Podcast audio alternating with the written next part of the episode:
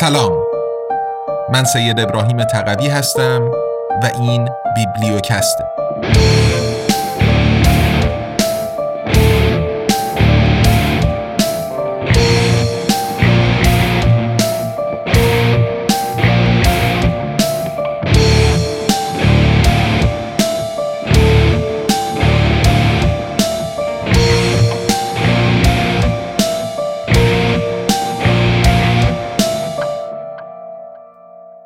امپراتوری ای قدرت جهانی بیوجدان نوشته دانیل گنزر برگردان و صدای سید ابراهیم تقوی.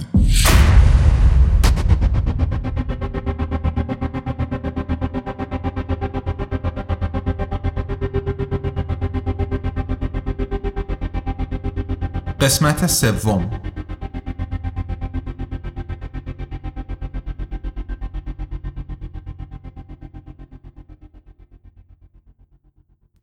فصل یکم ایالات متحده بزرگترین خطر برای صلح جهانی است. آمریکا رکورددار هزینه های نظامی دنیاست.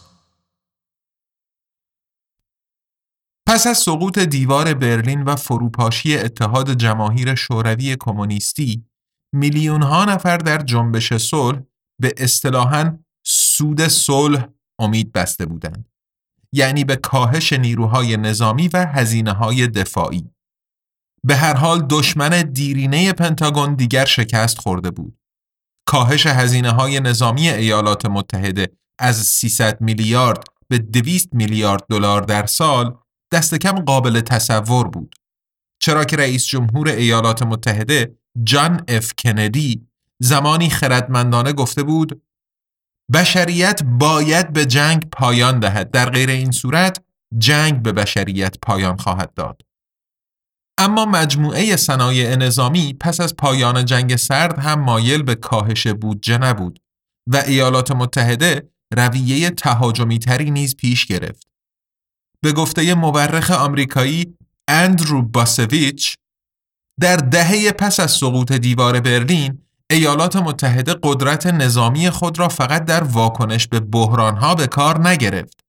از ارتش برای پیشگیری، ارعاب و کنترل استفاده شد. آن هم به شکلی عادی و مداوم. در عصر جهانی سازی وزارت دفاع به کلی به وزارت اعمال قدرت تبدیل شده است. پنتاگون به وزارت حمله تبدیل شد. هدف ایالات متحده چنان که باسویچ دریافته بود این است که یک امپراتوری نظامی، سیاسی، اقتصادی و فرهنگی با گستردگی جهانی برپا کند. کمتر دانسته است که حسابداری پنتاگون شدیداً غیر شفاف است که نشانه فساد است.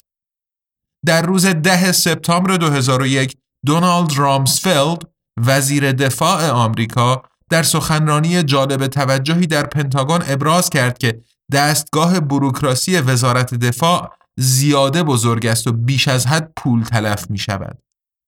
رامسفلد انتقاد کرد در این ساختمان پول در انجام وظایفی ناپدید می شود که دو بار صورت می گیرد و همینطور در یک بروکراسی فربه شده.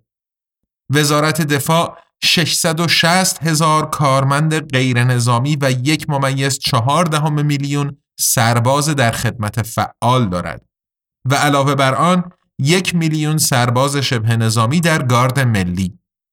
رامسفلد با نارضایتی گفت هر دلاری که در این بروکراسی ناپدید می شود جایش نزد سربازان در جبهه جنگ خالی می ماند. صرفه‌جویی سالانه 18 میلیارد دلار اساساً ممکن ولی اجرای یک برنامه صرفه‌جویی مشکل است. رامسفلد هشدار داد سازمانی را که در طول دهه ها با میلیاردها دلار شکل گرفته است نمی‌توان در یک چشم بر هم زدن تغییر داد. برخی می‌گویند این کار مانند آن است که آدم بخواهد جهت حرکت یک کشتی جنگی را تغییر دهد. من فکر می کنم از این هم سختتر است. در گزارشی از بی بی سی درباره سخنرانی رامسفلد این جمله بهتاور به چشم می‌خورد که تراکنش هایی به ارزش دو و سه دهم میلیارد دلار قابل ردیابی نیستند. این مبلغ هنگفتی بود و می توانست به سرخط خبرهای جهان راه یابد. اگر کسی سخنرانی رامسفلد را در اینترنت گوش دهد، در خواهد یافت که رامسفلد به زبان انگلیسی از دو و دهم تریلیون دلار ناپدید شده سخن می‌گوید. این به آلمانی یعنی دو و سه دهم بیلیون یا 2300 میلیارد دلار که چندین برابر بودجه سالیانه پنتاگون است. منظور رامسفلد احتمالا این نبود که این پول دود شده و به هوا رفته است بلکه بر اساس یک حسابرسی داخلی در پنتاگون بسیاری از تراکنش ها با استانداردهای یک حسابداری شفاف همخانی ندارند.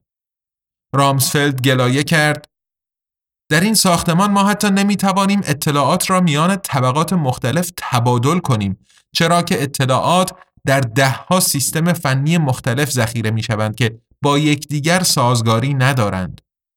حدود 20 درصد زیرساخت ما اضافه است از آنچه که برای پشتیبانی نیروهای مسلحمان نیاز داریم و این سالیانه 3 تا 4 میلیارد دلار برای مالیات دهندگان آب می‌خورد. یک روز پس از سخنرانی رامسفلد حملات تروریستی 11 سپتامبر رخ دادند. ناگهان دیگر حرفی از کاهش بودجه نبود. هرگز هم مشخص نشد که چه بر سر آن 2300 میلیارد دلار آمد. برعکس هزینه های نظامی با استدلال جدید جنگ با تروریسم بیش از پیش افزایش یافت. میزان هزینه های نظامی در سال 2001 یعنی سال وقوع حملات تروریستی بالغ بر 316 میلیارد دلار بود. این رقم در سال 2002 به 345 میلیارد دلار افزایش یافت. در سال 2003 زمانی که ایالات متحده به عراق حمله کرد برای اولین بار بودجه پنتاگون از مرز 400 میلیارد دلار عبور کرد. در ادامه در سال 2005 میزان هزینه های نظامی به 478 میلیارد دلار رسید. هر سال چند میلیارد به آن اضافه می شد. توجیه این امر همیشه یک چیز بود. جنگ با تروریسم. در سال 2006 هزینه ها بالغ بر 534 میلیارد بود و در 2007 برای اولین بار به میزان جادویی 600 میلیارد دلار رسید. ظرف 6 سال پس از حادثه 11 سپتامبر بودجه پنتاگون دو برابر شده بود. برای مجموعه صنایع نظامی 11 سپتامبر یک موهبت بود. جالب است اگر دقیق نگاه کنیم که امپراتوری ایالات متحده در سال 2015 مبلغ هنگفت 600 میلیارد دلار را صرف چه کاری کرده است؟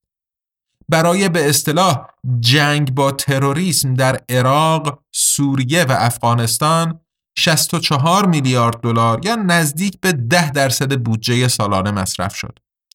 همین مقدار نیز در تحقیق و توسعه سرمایه گذاری شد.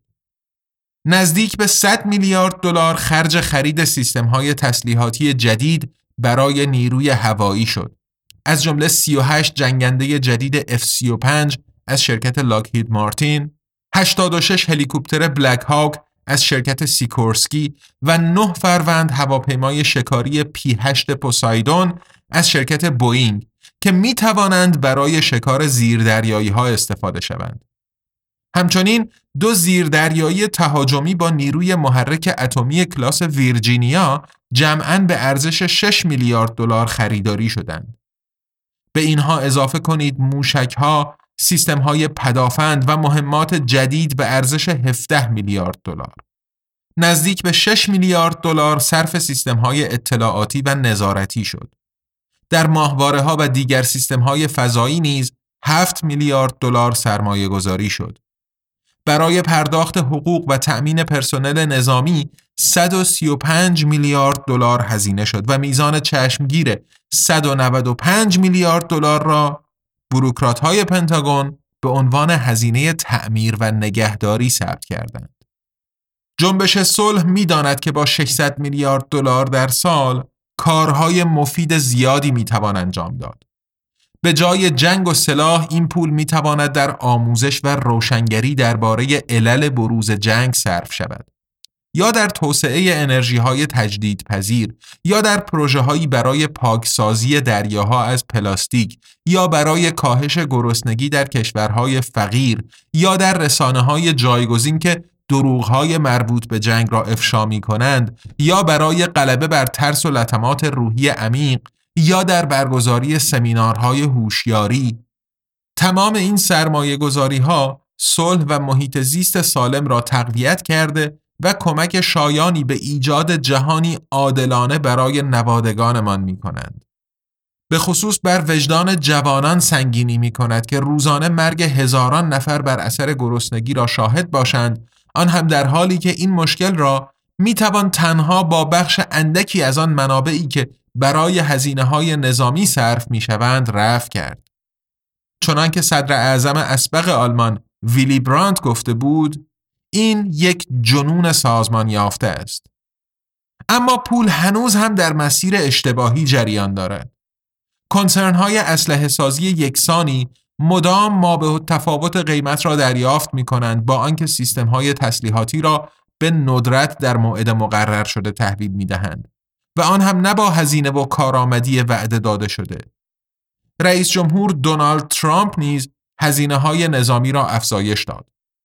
به گزارش مؤسسه پژوهش‌های صلح استکهلم سیپری در سال 2018 هزینه های نظامی آمریکا بالغ بر 649 میلیارد دلار بوده است. ایالات متحده بیش از مجموع هشت کشور بعدی فهرست ده کشور با بیشترین بودجه نظامی صرف ارتش خود کرد. چین با 250 میلیارد دلار در رتبه دوم قرار دارد. پس از آن عربستان با 68 میلیارد دلار، هند با 67 میلیارد دلار و فرانسه با 64 میلیارد دلار در رتبه های بعدی قرار می گیرند.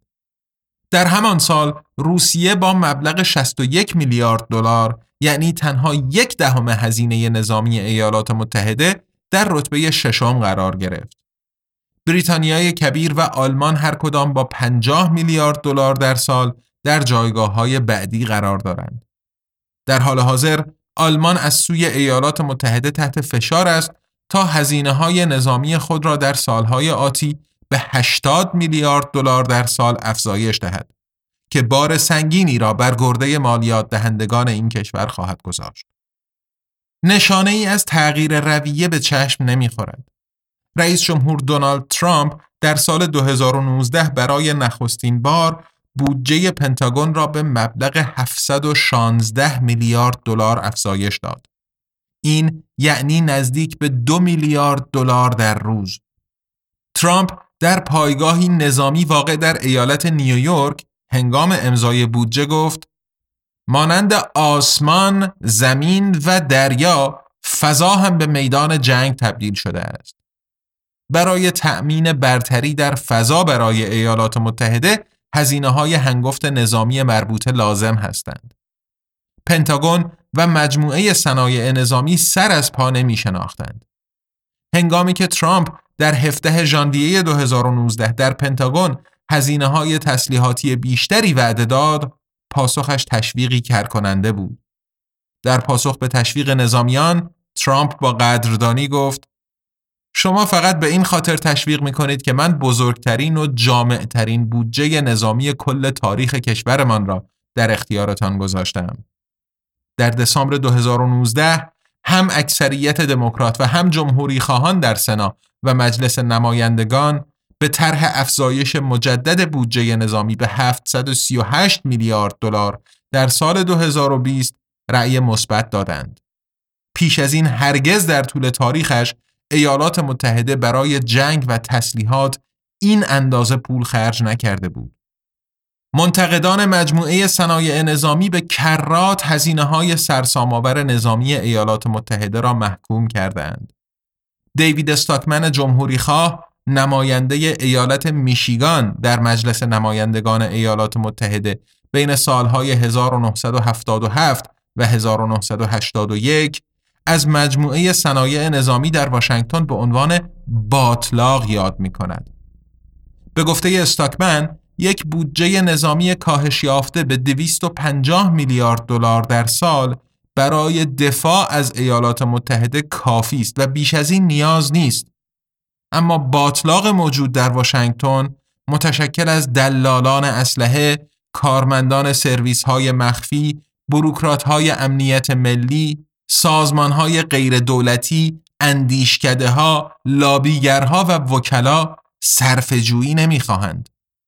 به گفته استاکمن پر واضح است که طرفداران امپراتوری نمی‌خواهند حرکت این قطار متوقف شود. از این رو همواره تهدیدات جدید علیه کشور ابداع و در آنها اقراق می شود. علاوه بر این جنگ های فجیعی علیه کشورهای دوردست به راه انداخته می شوند تا هژمونی جهانی واشنگتن را تضمین کنند.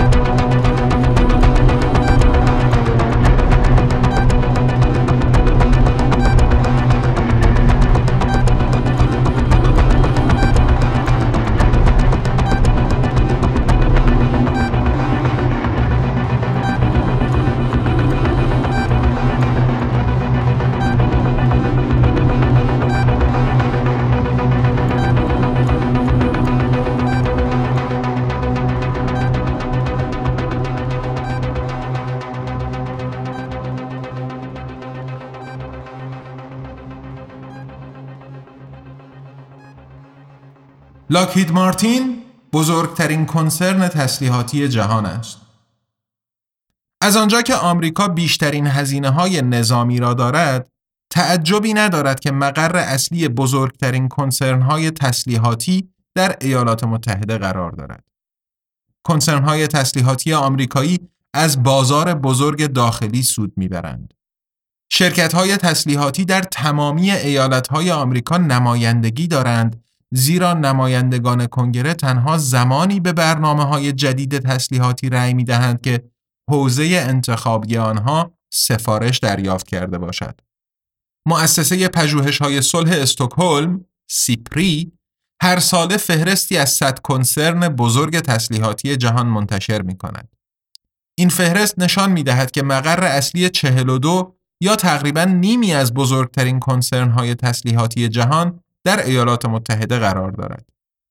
این قولهای تسلیحاتی آمریکایی در سال 2017 با فروش 226 میلیارد دلاری 57 درصد از کل فروش تسلیحات 100 کنسرن بزرگ تسلیحاتی جهان را به خود اختصاص دادند. در این سال 100 کنسرن تسلیحاتی بزرگ جهان مجموعاً نزدیک به 400 میلیارد دلار از محل فروش سلاح کسب درآمد کردند. جنگ یک تجارت است و هیچ کشور دیگری در جهان چنین قدرتمند بر بازار تجارت جهانی سلاح سلطه ندارد که ایالات متحده. اوده فلورانت کارشناس مؤسسه سیپری اظهار کرده است شرکت های آمریکایی مستقیما از تقاضای دائم وزارت دفاع آمریکا برای تسلیحات سود می‌برند. با فاصله بزرگترین تولید کننده سلاح جهان قول تسلیحاتی آمریکایی لاکهید مارتین است. با 100 هزار کارمند و فروش سلاح به ارزش 45 میلیارد دلار در سال 2017. در جایگاه دوم شرکت هواپیماسازی آمریکایی بوئینگ قرار دارد که با بیش از 140 هزار کارمند 26 میلیارد دلار سلاح فروخته است. کنسرن آمریکایی ریتئون با بیش از 60 هزار کارمند و فروش سلاح به ارزش 23 میلیارد دلار در رتبه سوم فهرست قرار دارد. با این حساب مدال های طلا، نقره و برونز ردبندی بزرگترین کنسرن های تسلیحاتی جهان در سال 2017 هر سه به ایالات متحده تعلق یافتند. همانطور که در سالهای پیش از آن.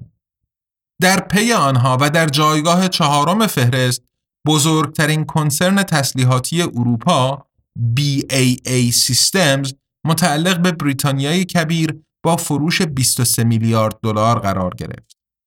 رتبه های پنجم و ششم بزرگترین کنسرن های تسلیحاتی دنیا نیز بار دیگر به کنسرن های آمریکایی رسید.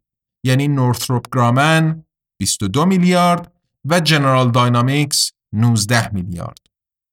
سلطه کنسرن های تسلیحاتی آمریکایی در فهرست 100 شرکت نخست خورد کننده است. در مقام مقایسه شرکت های تسلیحاتی آلمانی در همان سال سهمی تنها دو درصدی از تجارت جهانی اسلحه 100 کنسرن برتر داشتند. بزرگترین کنسرن های تسلیحاتی آلمان به ترتیب میزان فروش عبارتند از راین متال رتبه 25 تیسن کروب رتبه 53 کراوس مافای وگمان رتبه 56 و هنزولت رتبه 74 به ویژه شرکت تولید کننده تانک کراوس مافای ویگمان توانسته فروش خود را افزایش دهد. به گزارش روزنامه تاگست سایتونگ در کنار سفارش های بوندسور منشأ این اعداد بیش از همه صادرات سلاح به قطر است. از سوئیس تنها کنسرن تسلیحاتی رواگ رتبه 95 در فهرست 100 کنسرن تسلیحاتی بزرگ جهان جای گرفته بود. در مجموع ایالات متحده و کشورهای اروپایی بیش از همه سلاح فروخته بودند. همین کشورها مقاصد اصلی پناهجویان نیز هستند اگرچه درباره ارتباط این دو مسئله به ندرت بحثی صورت می‌گیرد.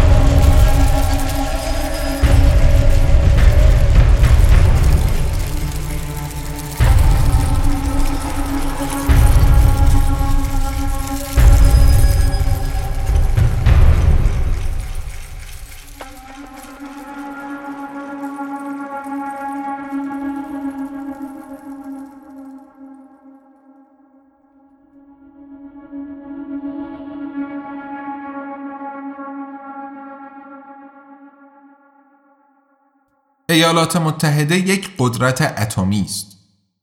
احتمالاً معروفترین محصول صنایع تسلیحاتی ایالات متحده بمب ویرانگر اتم است.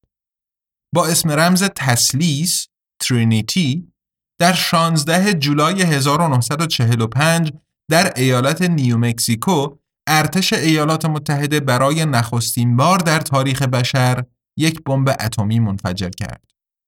این آزمایش نشان داد که با یک بمب اتم می توان ویرانی غیرقابل تصوری به بار آورد. به عنوان فرمانده کل قوا رئیس جمهور ایالات متحده هری ترومن در روز 6 آگوست 1945 فرمان بمباران هیروشیما را با بمب اتمی که ارتش ایالات متحده آن را لیتل بوی پسر کوچولو مینامید صادر کرد. در 9 آگوست ایالات متحده بمب اتمی فتمن مرد چاق را بر روی ناگازاکی انداخت. هر دو شهر به کلی ویران شدند. در هیروشیما در نخستین ثانیه های پس از انفجار دست کم 140 هزار تن و در ناگازاکی 70 هزار تن جان باختند. در میانشان تعداد زیادی زن و کودک. طبق اظهارات مورخ آمریکایی هاوارد زین در پنج سال پس از آن 130 هزار تن دیگر از ساکنان این دو شهر بر اثر بیماری های ناشی از تشعشعات اتمی جان خود را از دست دادند. جنبش صلح همواره به کارگیری این دو بمب اتمی را مردود دانسته است. الیزابت آنسکومب فیلسوف بریتانیایی و استاد اخلاق دانشگاه آکسفورد به درستی ترومن را به دلیل بکارگیری آن دو بمب اتمی بر علیه غیر نظامیان جنایتکار جنگی خواند. بلافاصله کشورهای دیگر نیز خواهان داشتن بمب اتمی شدند. اتحاد جماهیر شوروی از 1949 توانایی بکارگیری بمب اتمی را به دست آورد. بریتانیای کبیر از 1952 بمب اتم دارد و فرانسه از 1960 در حالی که چین در 1964 نخستین بمب اتم خود را منفجر کرد. این پنج عضو دائم شورای امنیت سازمان ملل متحد پنج قدرت شناخته شده هسته‌ای هستند و ترجیح می‌دادند از هر گونه گسترش بیشتر بمب‌های اتمی جلوگیری کنند. پیمان منع گسترش سلاح‌های هسته‌ای که در سال 1970 اجرایی شده و تقریبا به امضای تمام کشورهای جهان رسید، ساخت سلاح‌های هسته‌ای را برای تمام کشورهای امضا کننده ممنوع می کند. اما هند، اسرائیل و پاکستان هرگز پیمان منع گسترش سلاح‌های هسته‌ای را امضا نکرده و امروزه آنها نیز بمب اتم در اختیار دارند. درست مانند کره شمالی که در 2003 از پیمان خارج شده و بمب اتم ساخت. تا به این ترتیب تعداد قدرت‌های اتمی مجموعاً به نه کشور افزایش یابد. نمایندگان جنبش صلح مانند گروه پزشکان بین المللی حامی پیشگیری از جنگ هسته‌ای IPPNW سالهاست که خواهان برچیده شدن تمام سلاح‌های هسته‌ای در جهان هستند. چرا که هیچ کس نمی‌تواند یک جنگ اتمی بین المللی بخواهد. پیمان منع گسترش سلاح‌های هسته‌ای تمام کشورهای دارای بمب اتمی را ملزم به خلع سلاح می کند. ماده ششم این پیمان از آنها می‌خواهد که در آینده نزدیک مذاکراتی را آغاز کنند که به خلع سلاح کامل بیانجامد. اما به این الزام عمل نشد. هیچ کشوری حاضر نشد تسلیحات اتمیش را کنار بگذارد. در حال حاضر حدود چهارده هزار بمب اتمی در جهان مستقر هستند. بیشترشان در روسیه و ایالات متحده که هر دو به بیش از شش هزار بمب اتمی مجهز هستند. زرادخانه ویرانگر عظیم است. قدرت‌های اتمی دیگر یعنی فرانسه، چین، بریتانیای کبیر، پاکستان، هند، اسرائیل و کره شمالی همه ذخیره‌ای کمتر از 300 بمب دارند.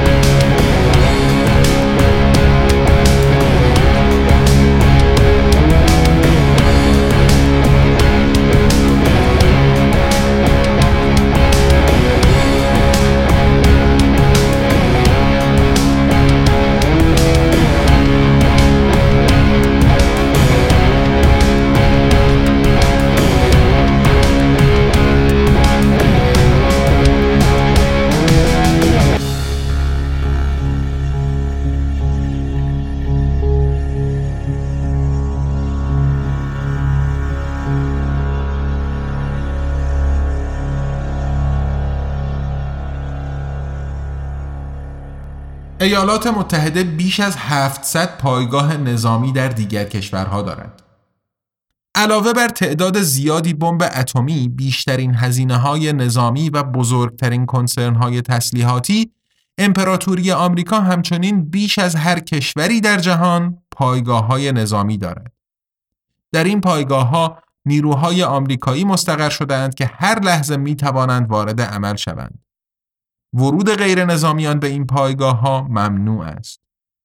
سالها پیش در قطر من با تاکسی به پایگاه نظامی آمریکا رفتم فقط برای امتحان اینکه آیا اجازه بازدید از آن خواهم داشت یا خیر که این اجازه به من داده نشد. تنها با احتساب پایگاه های نظامی بزرگ آمریکا به ارزش حداقل ده میلیون دلار پنتاگون طبق اظهارات خودش بیش از چهار هزار پایگاه نظامی در داخل آمریکا و بیش از 500 پایگاه نظامی در خارج از آن دارد. یعنی مجموعاً در تمام جهان 4500 پایگاه. در میان کشورهای خارجی آلمان با 194 پایگاه نظامی بیشترین پایگاه نظامی آمریکا را در خود جای داده است. ژاپن با 121 و کره جنوبی با 83 پایگاه در رتبه های بعدی قرار دارند. ایالات متحده همچنین در استرالیا، باهاماس، بحرین، بلژیک، بلغارستان، کامبوج، کانادا، کلمبیا، کاستاریکا، جیبوتی، مصر، السالوادور، یونان، کوبا، هندوراس، ایسلند، ایتالیا، کنیا، کویت، هلند، نروژ، عمان، پرو، پرتغال، قطر، رومانی، سنگاپور، اسپانیا، ترکیه، امارات متحده عربی، بریتانیای کبیر و کشورهای دیگری که در این فهرست نیامده اند پایگاه نظامی دایر کرده است. کسی که نقشه جهان را با پایگاه های نظامی آمریکا مطالعه کند به راحتی در میابد که چین، روسیه، هند، سوئیس، اتریش، ایران و چند کشور دیگر اجازه تأسیس پایگاه نظامی آمریکا در خاک خود را نمی دهند. اما کشورهای زیاد دیگری اشغال شدهاند. اگر تنها پایگاه های نظامی بزرگ به ارزش 10 میلیون دلار یا بیشتر را در نظر نگیریم خارج از آمریکا خیلی بیشتر از 500 پایگاه نظامی آمریکایی وجود دارد. چالمرز جانسون دانشمند علوم سیاسی آمریکایی و مدرس اسبق دانشگاه کالیفرنیا در سندیگو با شمارش پایگاه های نظامی ایالات متحده به این نتیجه رسیده که در سال 2005 این کشور 737 پایگاه نظامی در خارج از خاک خود داشت. اما پنتاگون این اطلاعات را دستکاری می کند. جانسون توضیح می دهد اگر صادقانه شمرده می‌شد وسعت امپراتوری نظامی ما در خارج از کشور احتمالاً از هزار پایگاه نظامی فراتر می‌رفت. اما هیچ کس شاید حتی خود پنتاگون هم اعداد دقیق را با اطمینان نمی‌داند. چالمرز جانسون متوجه شد که این پایگاه های نظامی برتری نظامی ایالات متحده را به نمایش می‌گذارند. بنابر مشاهدات هوشمندانه او زمانی می‌شد گستره امپراتوری را با شمارش مستعمراتش سنجید. نسخه آمریکایی مستعمره پایگاه نظامی است. با دنبال کردن پراکندگی پایگاه های نظامی ما در جهان می توان خیلی چیزها درباره رد پای امپریالیستی رو به گسترش ما آموخت. همانطور که درباره نظامی سازی سیاست که با آن همراه می شود. از آنجا که نیروی هوایی ایالات متحده در پایگاه های نظامی در اقصانقات جهان پراکنده است، واشنگتن می تواند تقریبا هر کشوری در دنیا را بمباران کند. همزمان ناوهای جنگی آمریکایی بر اقیانوسها حکمرانی می کنند. جورج فریدمن استراتژیست آمریکایی در سال 2015 در شیکاگو ابراز کرد ایالات متحده دریاهای جهان را کنترل می کند. پیش از این هرگز هیچ قدرتی چنین نکرده است. از این رو ما می توانیم به کشورهای دیگر لشکرکشی کنیم ولی آنها نمی توانند به کشور ما لشکرکشی کنند. این خیلی خوب است.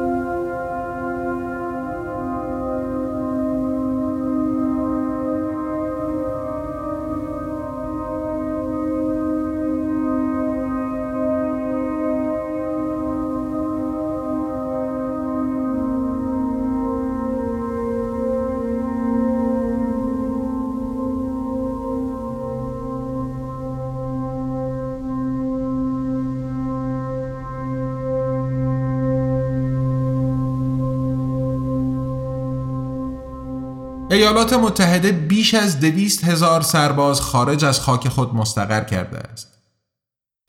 در پایگاه های نظامی پراکنده در نقاط مختلف جهان ایالات متحده بیش از دویست هزار سرباز مستقر کرده است.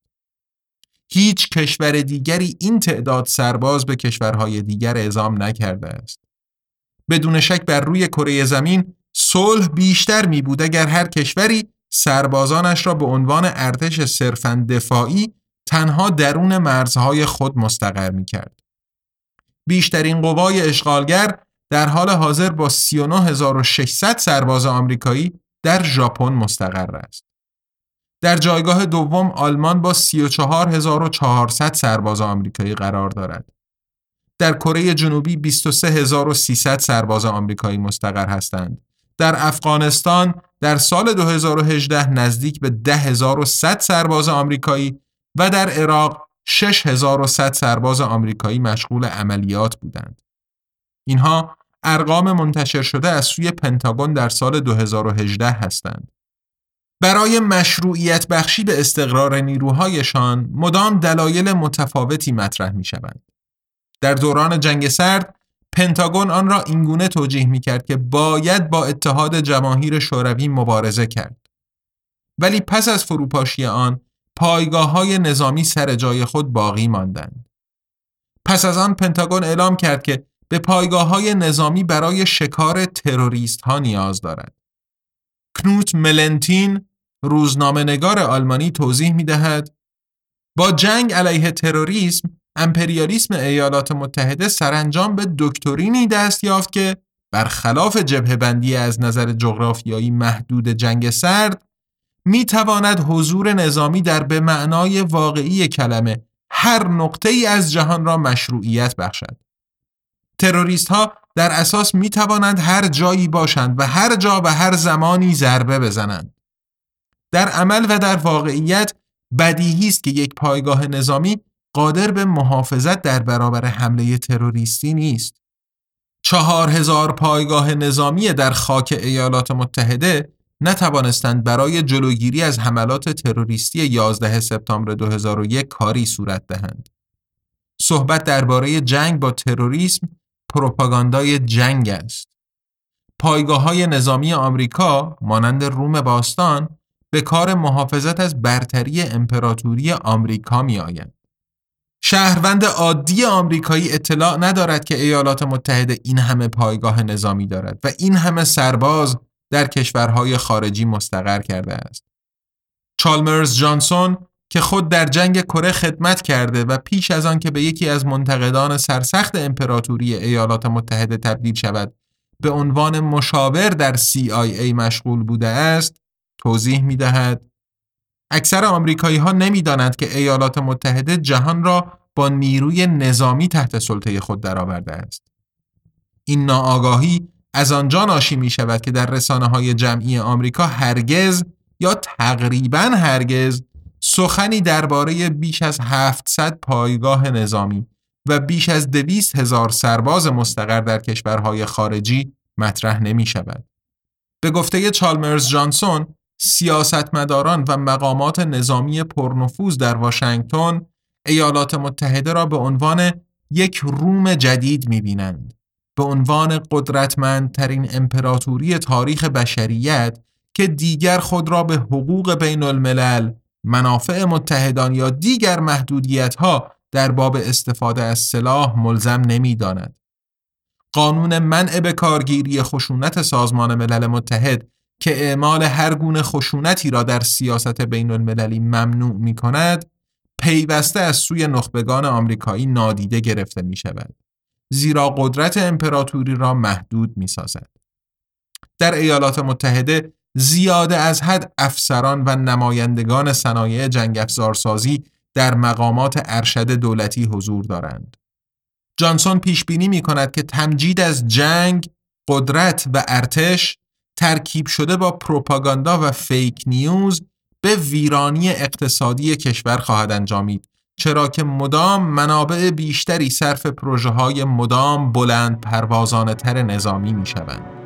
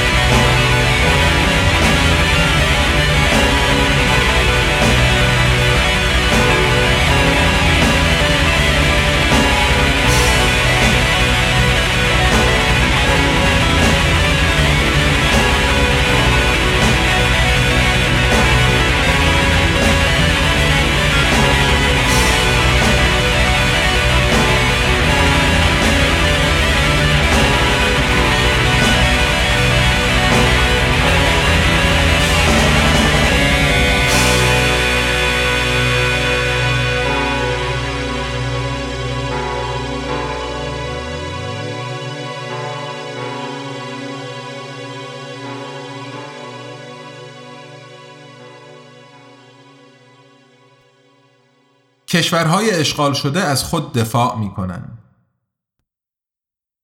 دست کم بخشی از جمعیت کشورهای اشغال شده خواهان خروج نیروهای آمریکایی هستند.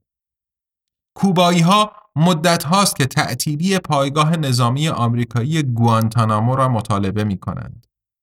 باراک اوباما رئیس جمهور ایالات متحده وعده داده بود حداقل زندان و شکنجهگاه بدنام گوانتانامو را ببندد. اما اوباما به وعدهش عمل نکرد و جانشینش ترامپ اعلام کرد که هرگز نه زندان و نه پایگاه نظامی ایالات متحده در کوبا را واگذار نخواهد کرد. با این حال طبق اظهارات مورخ آلمانی منفرد برگ مدرس دانشگاه هایدلبرگ مشکلات گسترش بیش از حد امپراتوری و محدودیت های قدرت آمریکا در جهان چند قطبی قرن 21 مدام آشکارتر می شوند. در ژاپن کشوری که بیشترین تعداد نیروهای آمریکایی را در خود جای داده به خصوص ساکنین جزیره اوکیناوا با حضور نیروهای آمریکایی مخالفت می کنند. به گزارش روزنامه دیولت برخی ساکنین این مجمع الجزایر معتقدند که برای آنها جنگ تا به امروز هنوز تمام نشده است. آنها احساس می کنند هنوز در اشغال ایالات متحده هستند و دولت مرکزی با ایشان مانند ژاپنی های درجه دو رفتار می کند. ژاپنی ها از سر و صداهای هواپیماهای جنگی، درگیری های خشونت آمیز، تجاوز و قتل گلمند هستند. بسیاری از ژاپنی ها توافقنامه استقرار نیروهای آمریکایی را ناعادلانه می دانند که به سربازان آمریکایی مجرم در برابر قوه قضاییه ژاپن مسئولیت قانونی می دهد. برای ژاپنی ها بسیار دردناک است که سربازان آمریکایی در پی تجاوز به زنان ژاپنی معاخذه نمی شوند. اما با همه این اوصاف ایالات متحده قصد دست کشیدن از پایگاه های نظامی خود در ژاپن ندارد زیرا از آنجا قدرت اقتصادی روبرشت چین را زیر نظر دارد. در آلمان نیز مخالفت با حضور نیروهای آمریکایی و 20 بمب اتمی متعلق به ایالات متحده که در پایگاه هوایی بوشل در مرز بلژیک و لوکزامبورگ مستقر هستند وجود دارد. ستوان اوو شیرهورن در مجله نظامی آلمانی لویال انتقاد می کند ارتش آمریکا از ما محافظت نمی کند بلکه باعث خواهد شد در صورت بروز جنگ اروپا به کل نابود شود. از پایگاه های نظامی ایالات متحده در آلمان از جنگ هایی پشتیبانی صورت می گیرد که با اصول قوانین بین الملل منافات دارند. به گفته شیرهورن این پذیرفتنی نیست.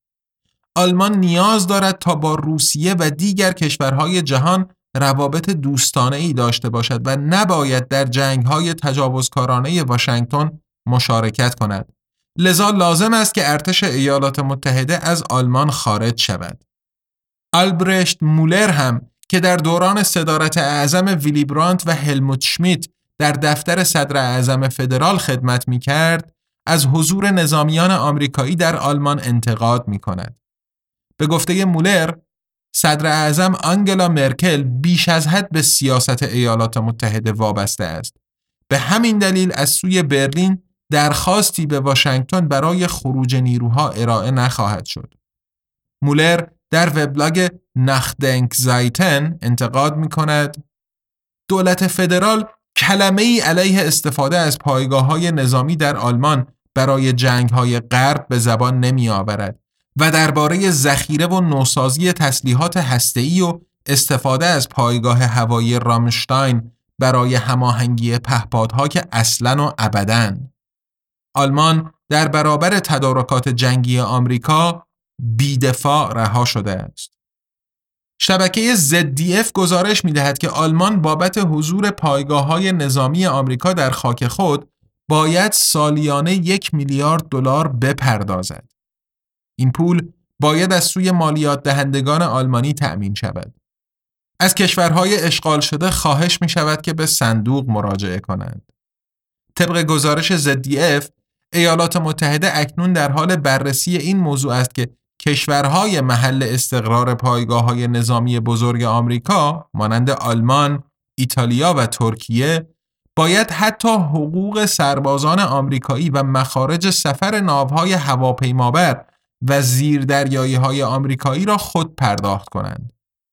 تخفیف های ویژه در این زمینه ممکن هستند اگر آن کشور سیاست خود را با سیاست آمریکا همسو سازد. هرچه میگذرد آلمانی های بیشتری با این قیمومیت آمریکایی مخالفت می کنند. امروزه تقریبا از هر دو آلمانی یک نفر خواهان خروج کامل سربازان آمریکایی است. بر اساس یک نظرسنجی در سال 2018 در آلمان به خصوص رای دهندگان حزب چپ 67 درصد، حزب آفد 55 درصد و سبزها 48 درصد طرفدار خروج نیروهای آمریکایی هستند. به کرات مقابل پایگاه بدنام آمریکا در رامشتاین تظاهرات برگزار شده است زیرا از آنجا عملیات پهپادهای آمریکایی پشتیبانی می شود که در افغانستان و دیگر کشورها انسانها را می کشند. من نیز از مخالفان جنگ پهپادی آمریکا هستم و از این خواسته که همه سربازان آمریکایی به شکل مسالمت آمیز مانند روزها از خاک آلمان خارج شوند حمایت می کنم. به همین منظور نیز در روز 8 سپتامبر 2017 در تظاهرات پایگاه هوایی رامشتاین را تعطیل کنید در کلیسای منجی واقع در شهر کایزرسلاترن به منظور تقویت جنبش صلح سخنرانی کردم. پیش از من اویگن درورمان الهیاتدان شجاع سخنرانی کرده و قاطعانه گفت که آلمان نباید به هیچ شکلی در جنگ های امپراتوری آمریکا مشارکت کند.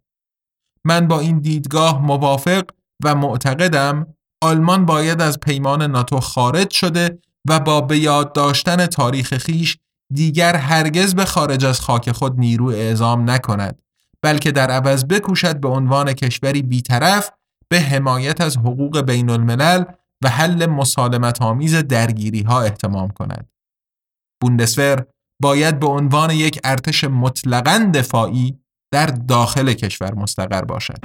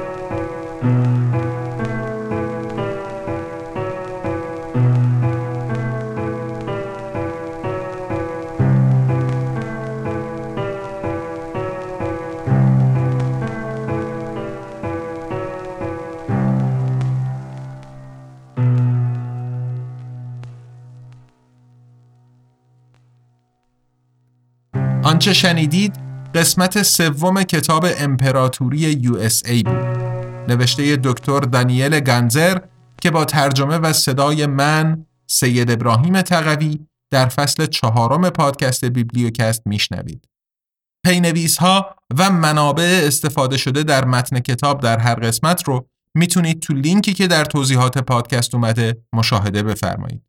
بیبلیوکست زیر مجموعه ای از انتشارات آزادنامگانه یه انتشارات مستقل تأسیس شده در برلین که کتابهای الکترونیک و صوتی به زبان فارسی رها از سانسور منتشر می‌کنه و از اونجا که بخش اعظم مخاطبش یعنی جامعه فارسی زبان در ایران دسترسی به پلتفرم‌های بین المللی برای خرید محصولاتش نداره این آثار رو همزمان در قالب پادکست بیبلیوکست به کارگردانی و مزین به موسیقی لرد ارس به رایگان در اختیار عموم قرار میده. کتاب های قبلی آزادنامگان یعنی کوالیتی لند، ابرقدرت ریاکار و بهار به صورت کتاب الکترونیک و صوتی تو پلتفرم های مختلف برای فروش عرضه شدن و دوستانی که تمایل و دسترسی به این پلتفرم ها داشته باشند می‌تونن خریداریشون کنن. کتاب های الکترونیک آزادنامگان روی Google Play Books و Apple Books منتشر میشن و کتاب صوتی روی پلتفرم های متعددی که لینک هاشون توی صفحه هر کتاب روی سایت آزادنامگان قرار داده میشن. همونطور که عرض کردم آزادنامگان یه انتشارات مستقله که با هدف تقویت آزادی بیان و مبارزه با سانسور راه اندازی شده و ادامه پیدا کردن کارش در گرو همراهی و حمایت شماست. شما می‌تونین با دنبال کردن آزادنامگان در شبکه های اجتماعی، منتقل کردن نظرات، انتقادات و پیشنهاداتتون و همینطور معرفی ما به دوستان و آشنایانتون بهمون در مسیری که پیش گرفتیم کمک کنین. برای حمایت مالی از آزادنامگان هم می‌تونین از لینک های حامی باش، PayPal یا SubscribeStar که در توضیحات پادکست قرار داده شدن استفاده بفرمایید. در فصل چهارم بیبلیوکست ما با هفته یک قسمت پنج شنبه هر هفته در خدمتتون خواهیم بود و خوشحال میشیم از دریافت بازخوردهای مثبت یا منفی از شما شنونده های عزیز. پس با ما همراه بمونید. تا قسمت بعدی بیبلیوکست ارادتمند تقوی